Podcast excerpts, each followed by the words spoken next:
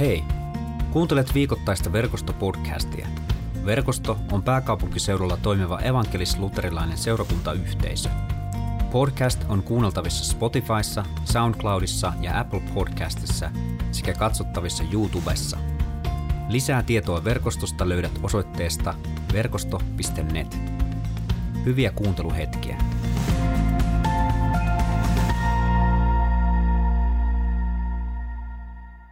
Evankeliumi on Luukkaan luvusta 15. Jeesus sanoi, eräällä miehellä oli 2 poikaa. Nuorempi heistä sanoi isälleen, Isä, anna minulle osuuteni omaisuudestasi. Isä jakoi omaisuutensa poikien kesken. Jo muutaman päivän päästä nuorempi kokosi kaikki varansa ja lähti kauas vieraille maille. Siellä hän tuhlasi koko omaisuutensa viettää holtitonta elämää. Kun hän oli pannut kaiken menemään, siihen maahan tuli ankara nälähätä ja hän joutui kärsimään puutetta. Silloin hän meni erään sikeläisen miehen palvelukseen ja tämä lähetti hänet tilukselleen sikopaimeneksi. Nälkäänsä hän olisi halunnut syödä palkoja, sikojen ruokaa, mutta niitäkään ei hänelle annettu.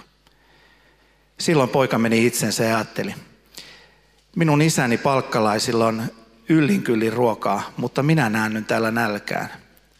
Ei nyt minä lähden isäni luo ja sano hänelle, Isä, minä olen tehnyt syntiä taivasta vastaan ja sinua vastaan. En ole enää sen arvoinen, että minut kutsutaan pojaksesi. Ota minut palkkalaistesi joukkoon. Niin hän lähti isänsä luo. Kun poika vielä oli kaukana, isä näki hänet ja heltyi. Hän juoksi poikaa vastaan, sulki hänet syliin ja suuteli häntä. Poika sanoi hänelle, Isä, minä olen tehnyt syntiä taivasta vastaan ja sinua vastaan. En ole enää sen arvoinen, että minua kutsutaan pojaksesi. Mutta isä sanoi palvelijoilleen, hakekaa joutuin parhaat vaatteet ja pukekaa hänet niihin. Pankaa hänelle sormus sormeen ja kengät jalkaan. Tuokaa syöttövasikka ja teurastakaa se. Nyt syödään ja vietetään ilojuhlaa. Minun poikani oli kuollut, mutta hän heräsi eloon. Hän oli kadoksissa, mutta nyt hän on löytynyt. Niin alkoi iloinen juhla. Vanhempi poika oli pellolla. Kun hän sieltä palatessaan lähestyi kotia, hän kuuli laulun, soiton ja tanssin. Hän huusi luokseen yhden palvelijoista ja kysyi, mitä on tekeillä? Palvelija vastasi, veljesi tuli kotiin ja isäsi käski teurastaa syöttövasikan, kun sai hänet terveenä takaisin. Silloin vanhempi veli suuttui eikä halunnut mennä sisään. Isä tuli ulos ja suostutteli häntä, mutta hän vastasi, kaikki nämä vuodet minä olen raatanut sinun hyväksesi, enkä ole kertaakaan jättänyt käskyäsi täyttämättä. Silti et olekaan antanut minulle edes vuohipahaista juhliakseni ystävieni kanssa.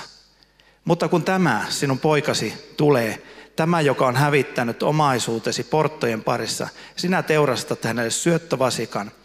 Isä vastasi hänelle, poikani, sinä olet aina minun luonani ja kaikki mikä on minun on sinun. Mutta olihan nyt täysi syy iloita ja riemoita.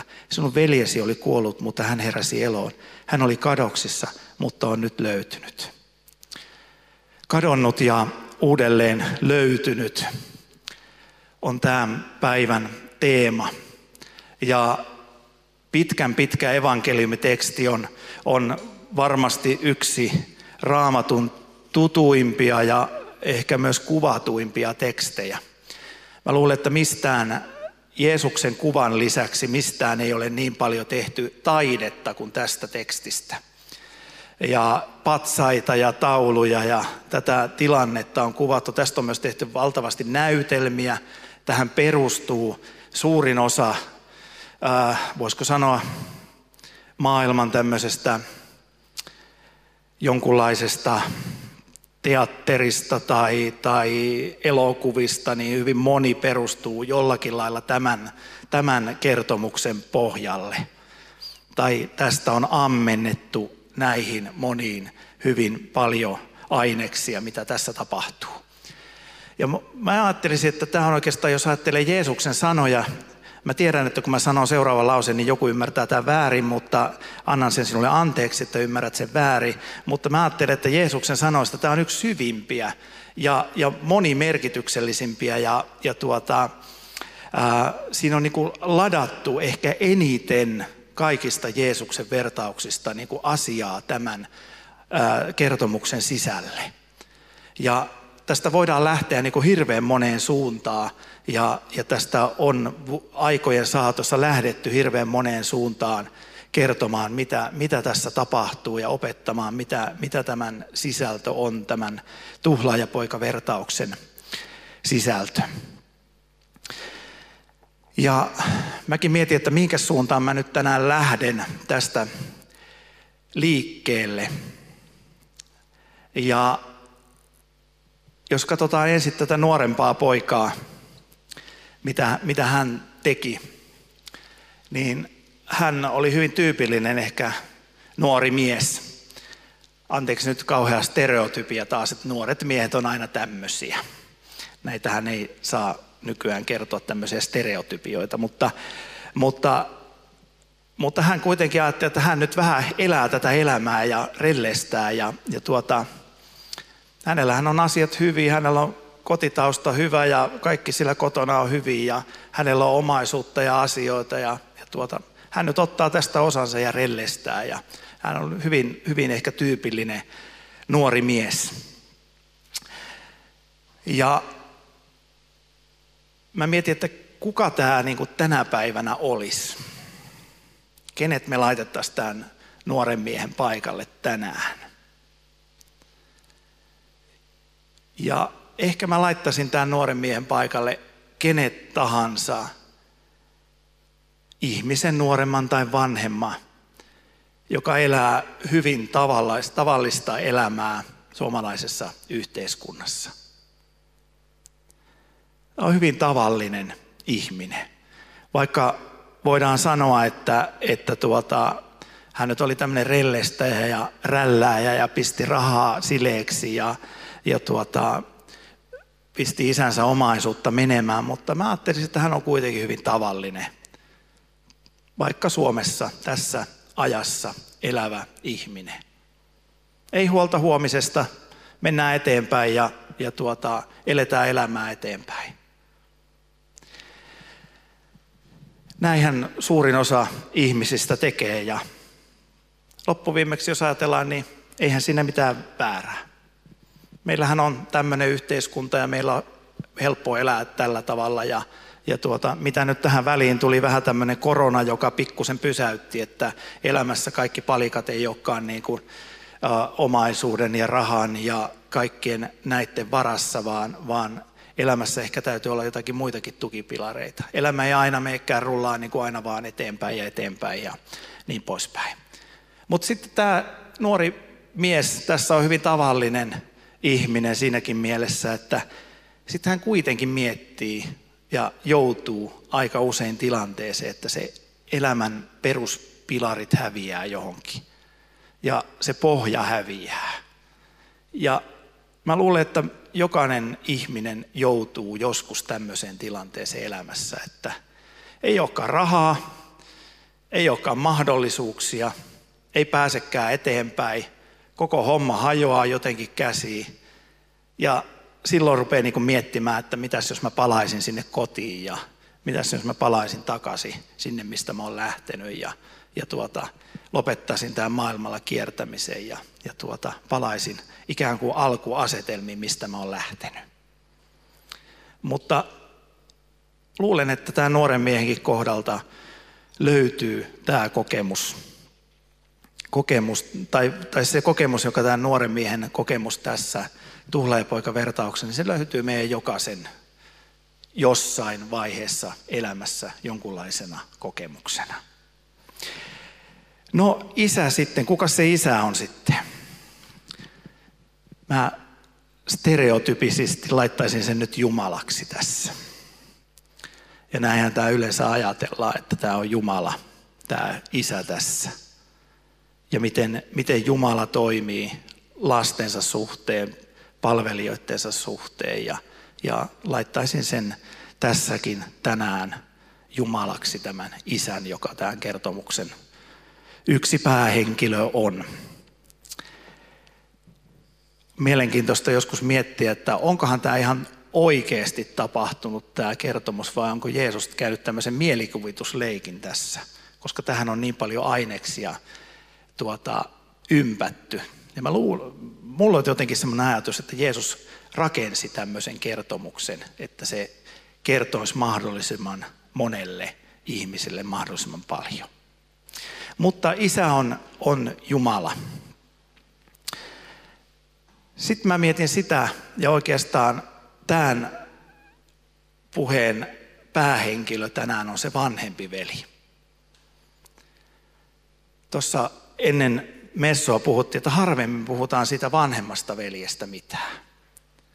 Se on ihana kohtaaminen se, kun Jumala toivottaa kadonneen lampaan takaisin kotiin ja ottaa syleilyynsä tämän kadonneen veljen sieltä, tämän nuoren miehen takaisin. Ja sehän on ihana kohta ja siitä varmasti paljon juuri sen takia puhutaan.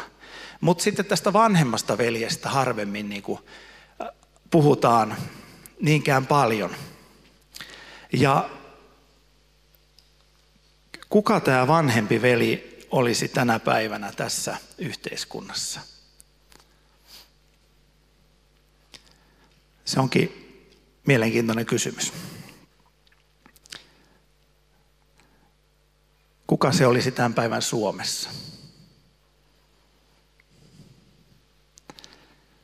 Mä ajattelisin, että aika usein se on semmoinen hyvä kristitty. Kun te luette sitä vanhemman veljen tekstiä, niin mä laittaisin siihen kohdalle hyvän kristitty. Aina kun lukee vanhempi veli, niin laitattekin siihen, että hyvä kristitty. Ja sitten mä ehkä voisin laittaa sen hyvän kristityn lisäksi siihen paikalle joskus herätysliikkeen, joskus kirkon, joskus seurakunnan. Nimittäin se, mitä vanhempi veli argumentoi ja kertoo isälle, niin se on monesti semmoinen reaktio, mikä syntyy esimerkiksi seurakunnassa pitkän ajan myötä. Eli meillä syntyy tämmöinen suhtautumistapa niin sanotusti ulkopuolella, seurakunnan ulkopuolella oleviin ihmisiin. Eli me alamme suhtautumaan siellä pellolla, missä tässäkin vanhempi poika oli pellolla. Me aletaan suhtautumaan tällä tavalla, että me huudetaan joku palvelija luoksemme ja mitä on tekeillä. Sitten me närkästytään, kun me kuullaan, että veli tuli kotiin ja siellä on hirveät juhlat siitä, että veli on päässyt takaisin kotiin ja sitten me ollaan tämmöiset, että me ei olla saatu edes vuohi pahastakaan.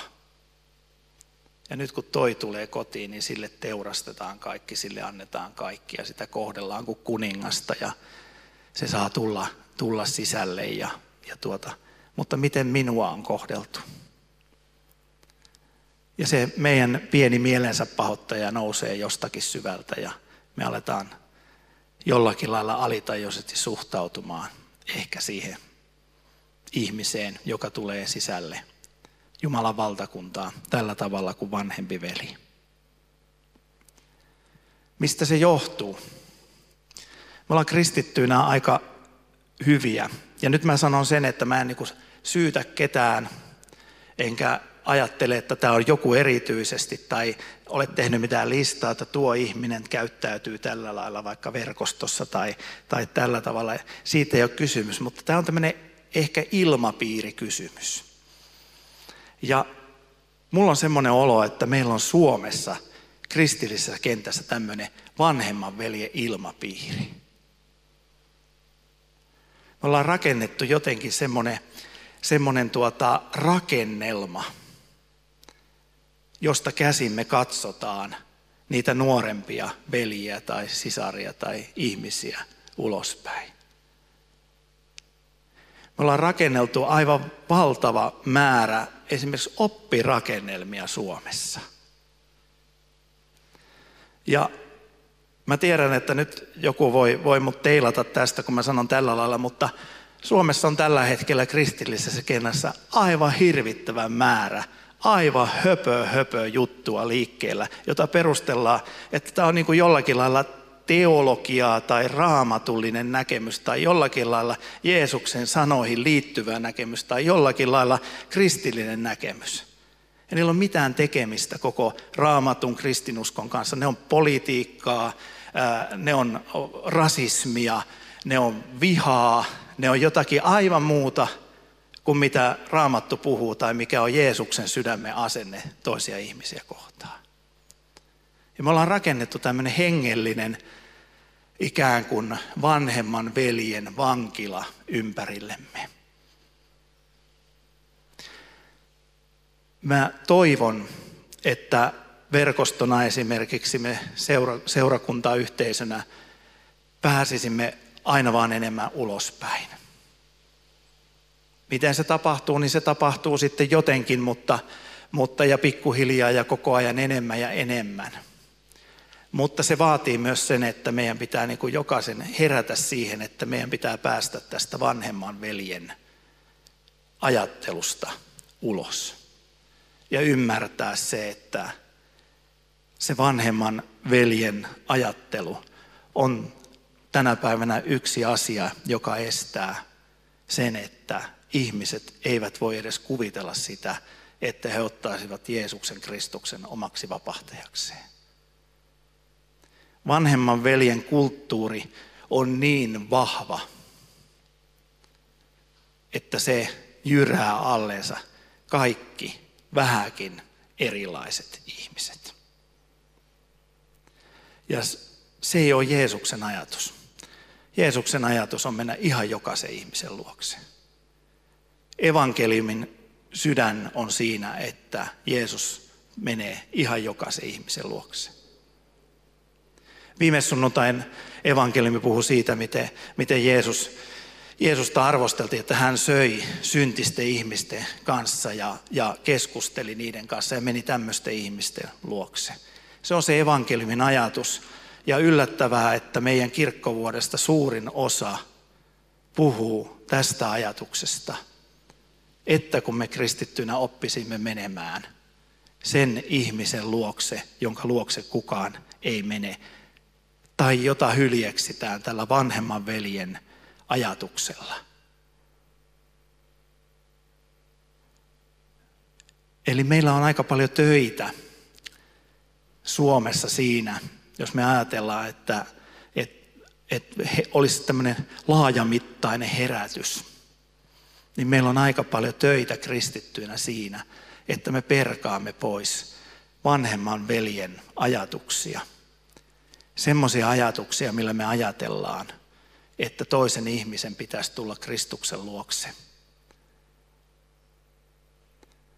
Semmoisia teologioita, joilla me ajatellaan, että sen toisen ihmisen pitäisi ymmärtää, ennen kuin hän ottaa Jeesuksen omaksi vapahtajakseen. Tai semmoisia ajatusrakennelmia tai jopa poliittisia, hengellistettyjä poliittisia ajatuksia tai jopa rasistisia ajatuksia tai ajatuksia, joissa sanotaan, että näin ei saa ajatella. Kristitty ei missään nimessä ajattele tällä tavalla. Ne on näitä vanhemman veljen ajatuksia, jolla me torppaamme toisen ihmisen tulemisen Jeesuksen luokse. Mä ajattelin, että Raamatun keskimmäinen linja, tärkein linja on aina se Jeesuksen linja. Se, mitä Jeesus haluaa sanoa ihmisille, mitä Jeesus tahtoo sanoa ihmisille. Ja se on se linja, josta meidän on pidettävä kiinni. Se on se linja, se on se ajatus, jonka kautta me voimme avautua maailmaan kristittyinä, ottamaan ne nuoremmat veljet, toivottamaan heidät tervetulleeksi Jumalan valtakuntaan, Kristuksen luokse. Ja sitä ajatusta meidän pitäisi jotenkin koko ajan viljellä. Ja meidän pitäisi viljellä sitä niin paljon, että me osaamme ikään kuin perata semmoiset ajatukset pois, jotka tulee sen esteeksi. No, te voitte tänään pohtia tätä nuorempaa veljeä ja vanhempaa veljeä ja isää ja näitä ihmisiä, jotka tässä kertomuksessa riittyy, ja laittaa niiden paikalle erilaisia henkilöitä. Mutta yksi mun mielestä tässä kertomuksessa on aivan yli muiden ajatuksena. Ja se on se, että kun poika oli vielä kaukana, isä näki hänet ja heltyi. Hän juoksi poikaa vastaan, sulki hänet syliin ja suuteli häntä. Aivan valtava ajatus Jumalasta. Silloin kun me olemme kaukana, niin Jumala näkee meidät. Ja Jumala haluaa tulla meitä vastaan. Mehän ajatellaan monesti, että minun täytyy tulla Jumalan luokse.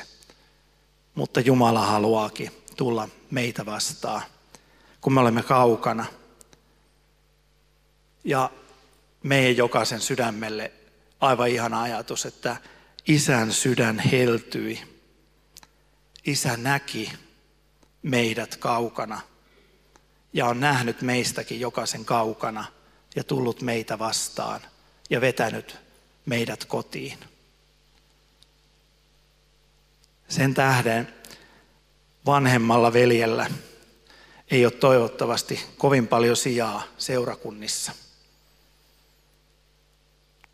Näin niin kuin kuvaannollisesti, että voisi edelleen tapahtua se, että Jumalan sydän saisi heltyä meidän kätten ja meidän sydänten, meidän katseitten ja meidän puheitten kautta.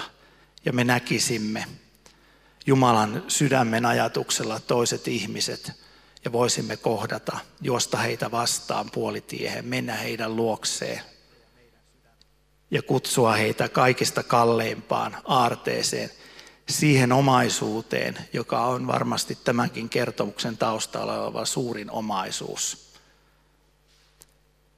Se omaisuus voidaan määritellä sillä tavalla, niin kuin Paavo Ruotsalaiselle määriteltiin, kun hän oli seppänsä luona sieluhoidossa. Se määriteltiin niin, että yksi sinulta puuttuu ja sen mukana kaikki. Se on se kallein omaisuus.